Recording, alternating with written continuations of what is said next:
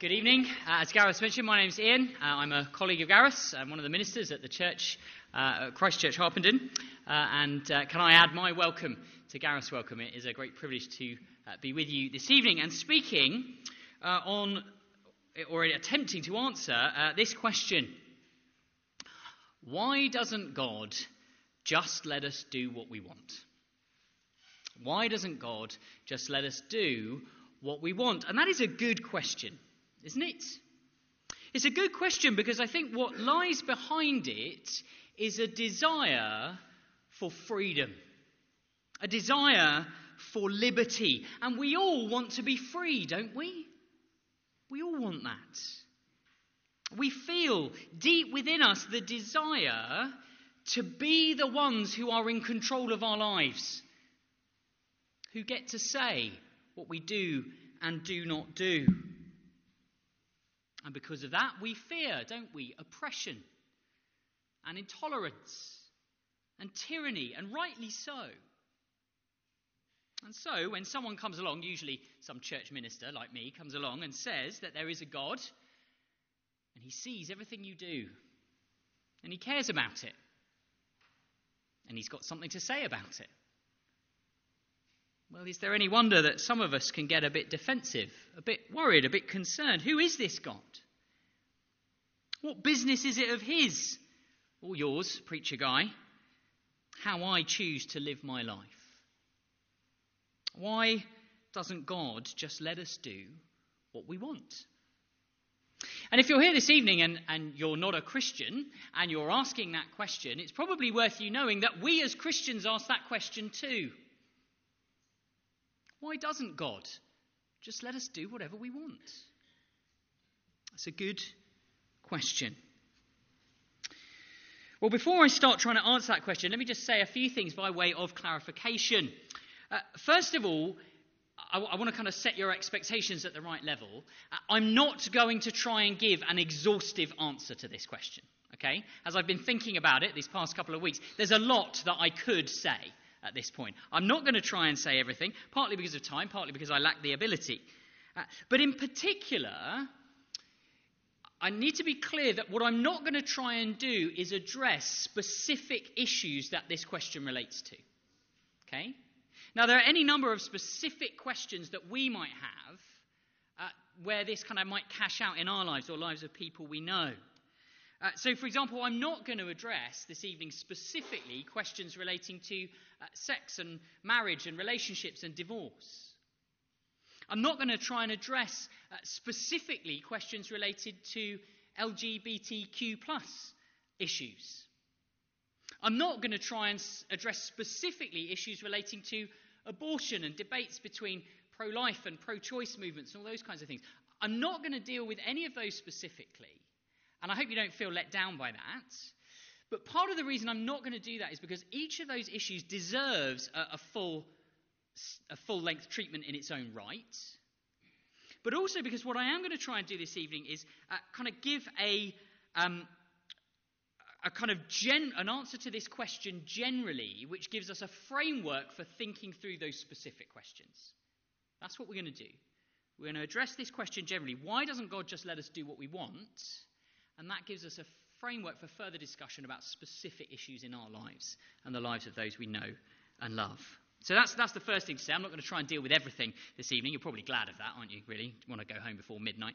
Um, secondly, uh, I'm going to be addressing the question from uh, what you might call, you probably wouldn't, but you might call a phenomenological perspective. Okay, that's a big word, isn't it? It's a scary word. Uh, let me explain what I mean. This question, okay, of uh, why doesn't God just let us do whatever we want, it, it touches on some really deep uh, philosophy and theology relating to some really big and profound questions. Questions like um, the interface between divine sovereignty and human responsibility and how those things relate to each other. Uh, questions to do with free will and determinism. Okay? And if you haven't got a clue what any of those words mean, well, don't worry, because that's not what we're going to be talking about this evening. Okay, that's not the angle that I'm coming at. The way I'm going to be addressing this question is phenomenologically, as we experience it as human beings. Okay, that's what that's to do with phenomenology, our experience. Okay, and that, that's how we're going to be addressing uh, that question this evening. Uh, and the last thing to say is um, I need to, it's probably worth me outlining uh, my assumptions as I come to trying to answer this question, my presuppositions, the things that I believe that shape the way that I come to answer this question.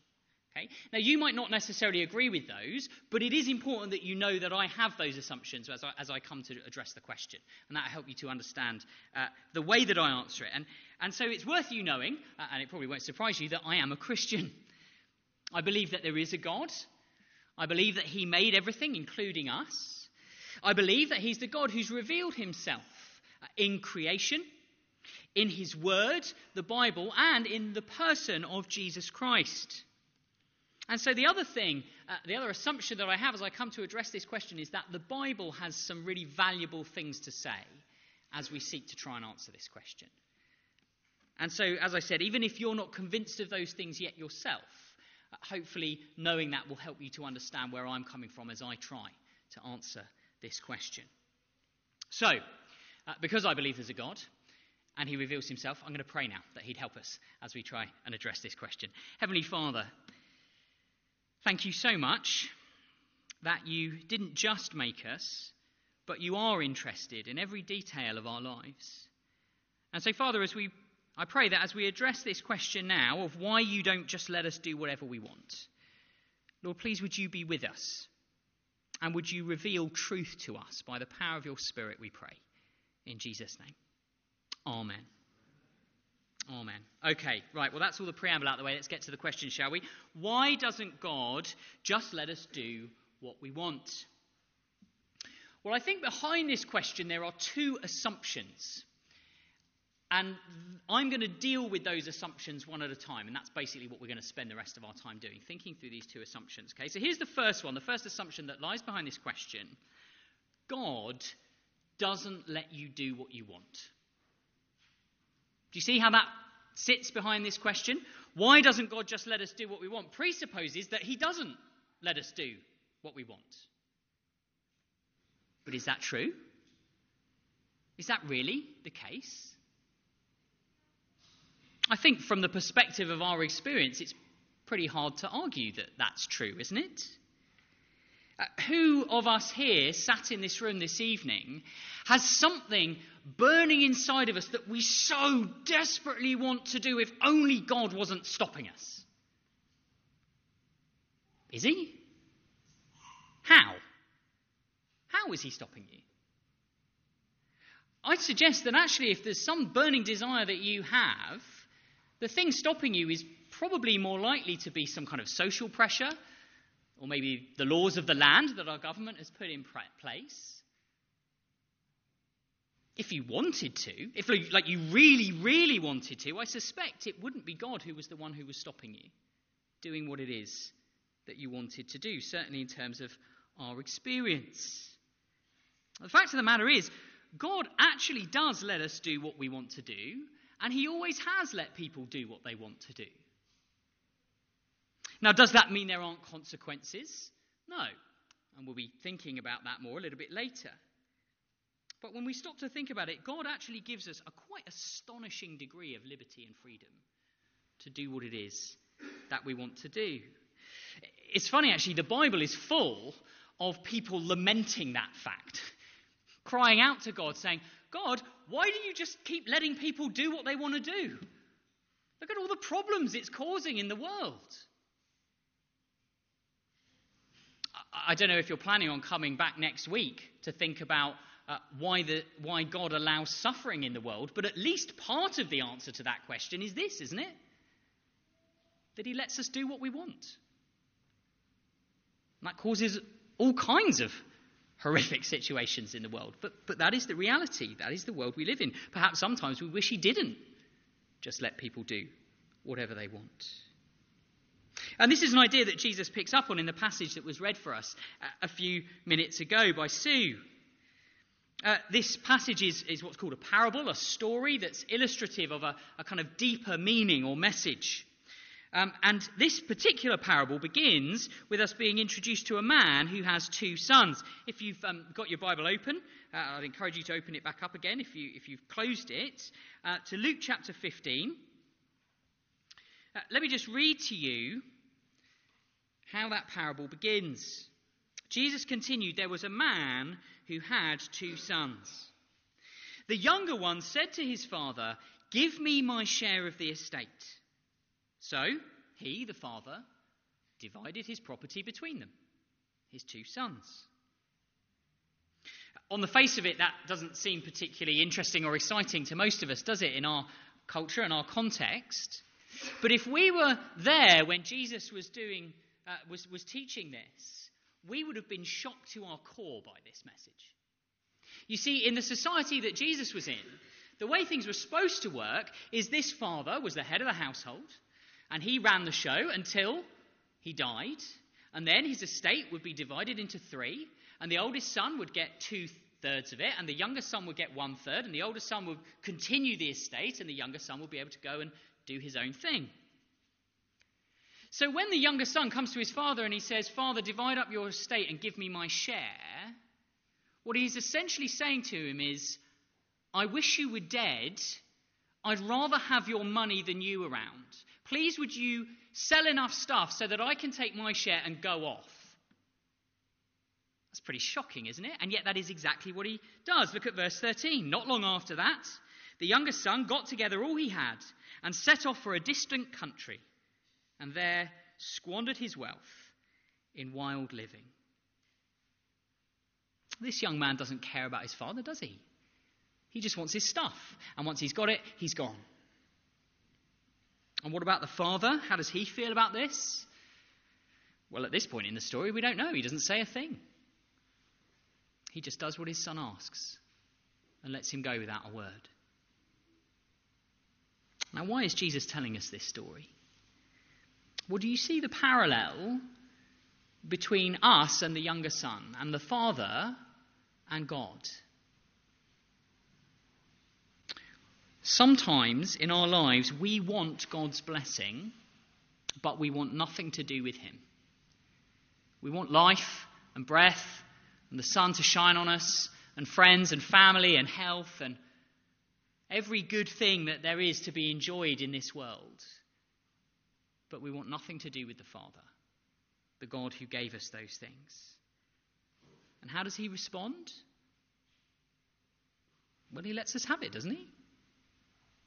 He says, if that's what you want, you can have it. Maybe that's your story and your experience here this evening. Why doesn't God just let us have what we want? He does. At least at one level, He does. But before we get too excited about that, there's something really crucial that we need to understand. You see, this freedom is not without its problems. It has consequences. It comes at a price. Yes, gives us dignity and autonomy and liberty and, a, and a, a form of freedom, doesn't it? But, but freedom to do what? Freedom to do what we want. And it's interesting, perhaps you've never thought about this before, but in the Bible, God leaving people to themselves and letting them just get on with whatever it is that they want to do that is never a sign of God's kindness. That is actually always an act of God's judgment on people to let them get on and walk away from Him. Now, why is that? Why is that an act of judgment? Well, that brings us to the second assumption that I think stands behind this question, which is this.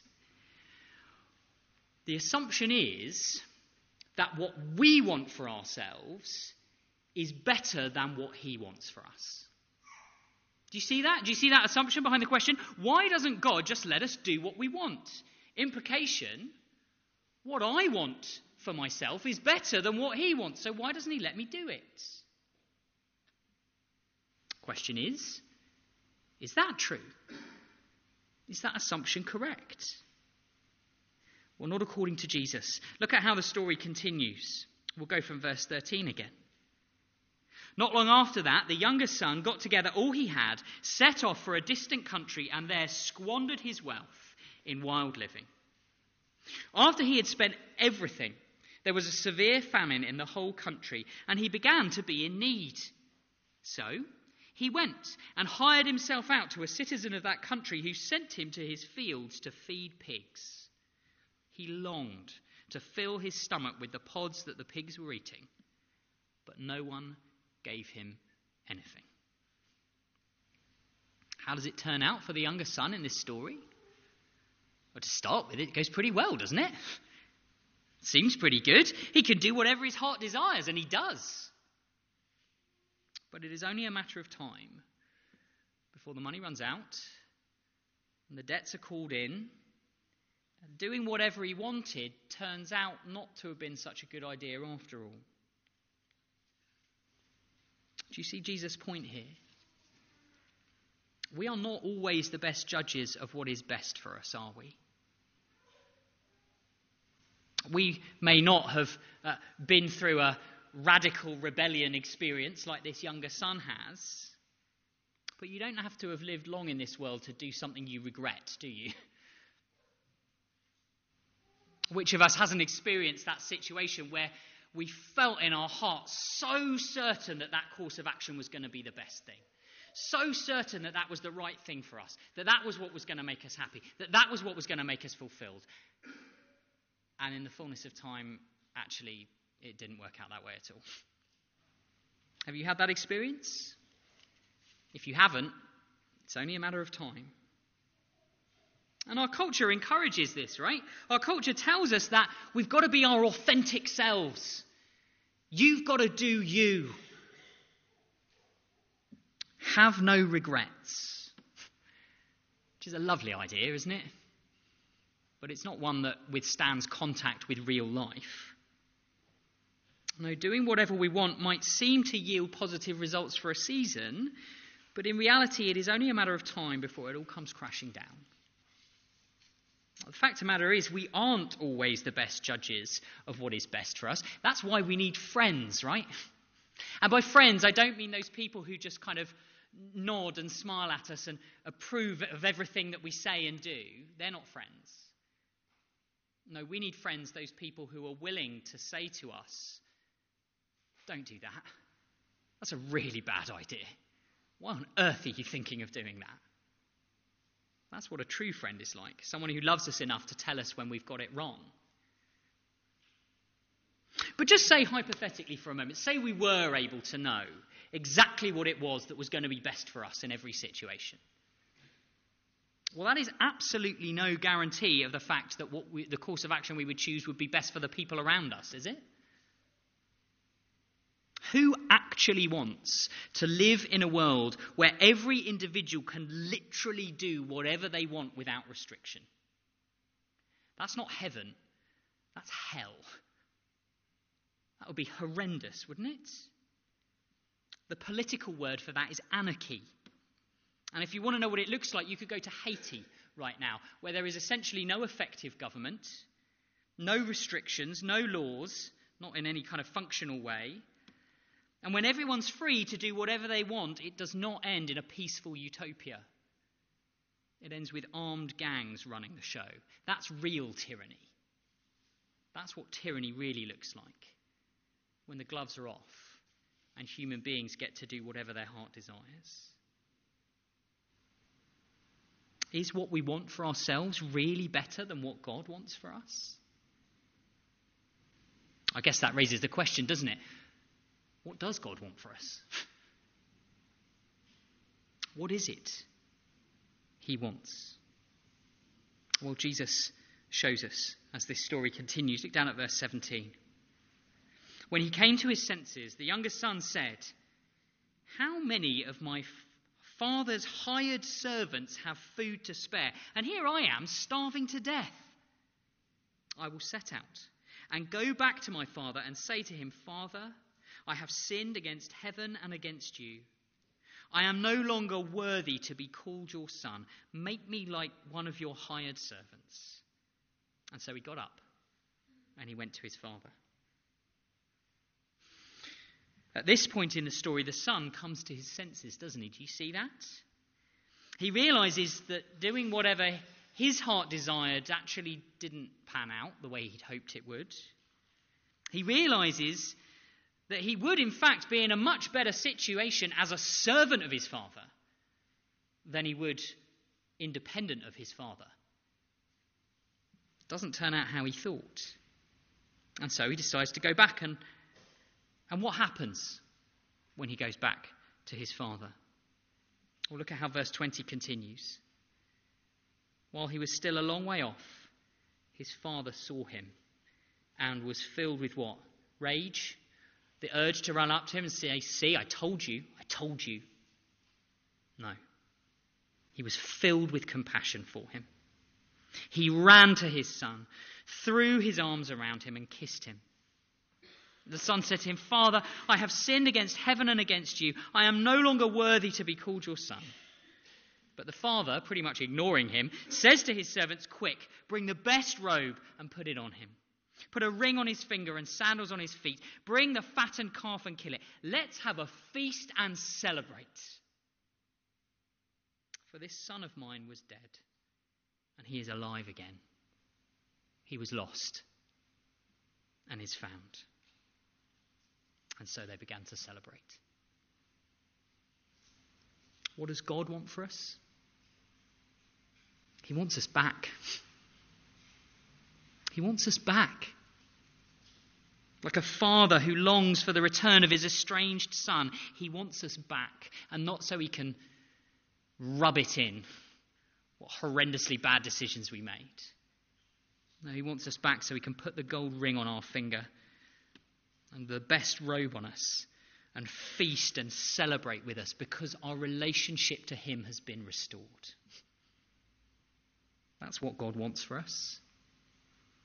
And it is far better than anything else that we might want for ourselves. Why doesn't God just let us do what we want? Well, He does. But he wants something so much better for us than that. He really does. And so, as we close, let me challenge you to consider some words of the Apostle Paul, who uh, had the opportunity to speak to a bunch of philosophers in Greece, in Athens, at a place called the Areopagus. And when he had that opportunity, this is what he said to them The God who made the world and everything in it, is the Lord of heaven and earth. He does not live in temples built by human hands. And he is not served by human hands as if he needed anything. Rather, he himself gives everyone life and breath and everything else. From one man, he made all the nations that they should inhabit the whole earth. And he marked out their appointed times in history and the boundaries of their lands. Why? God did this so that they would seek him and perhaps reach out for him and find him, though he is not far away from any of us. For in him we live and move and have our being. As some of their own poets had said, we are his offspring. Why are you here? In the time and the place that God has put you in? Well, according to the Bible, it is so that you might seek after Him. Look at how Paul continues. Therefore, since we are God's offspring, we should not think that the divine being is like gold or silver or stone, an image made by human design and skill. In the past, God overlooked such ignorance. But now, he commands all people everywhere to repent. That's what God wants for you. He commands all people everywhere to repent, to turn back to Him, to have their relationship with Him restored. That's what He wants for us. He won't compel you, He won't force you against your will but he longs for you to be restored to him as a son or a daughter. And there will be terrible eternal consequences if we don't. Paul goes on to say, He has set a day when He will judge the world with justice by the man He has appointed, Jesus Christ. He has given proof of this to everyone by raising Him from the dead. And when they heard about the resurrection of the dead, some of them sneered.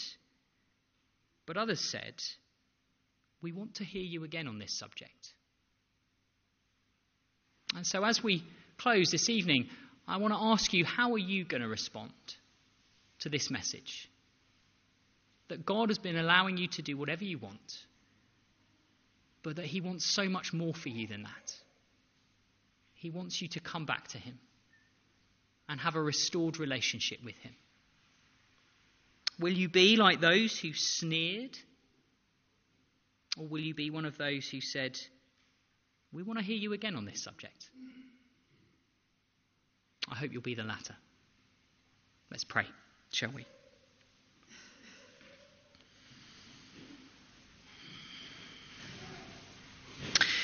Heavenly Father, we thank you that you give us the dignity, the liberty to do what we want. And yet we recognize that, in a sense, that is actually not so much an act of your kindness, but an act of your judgment upon us for turning away from you.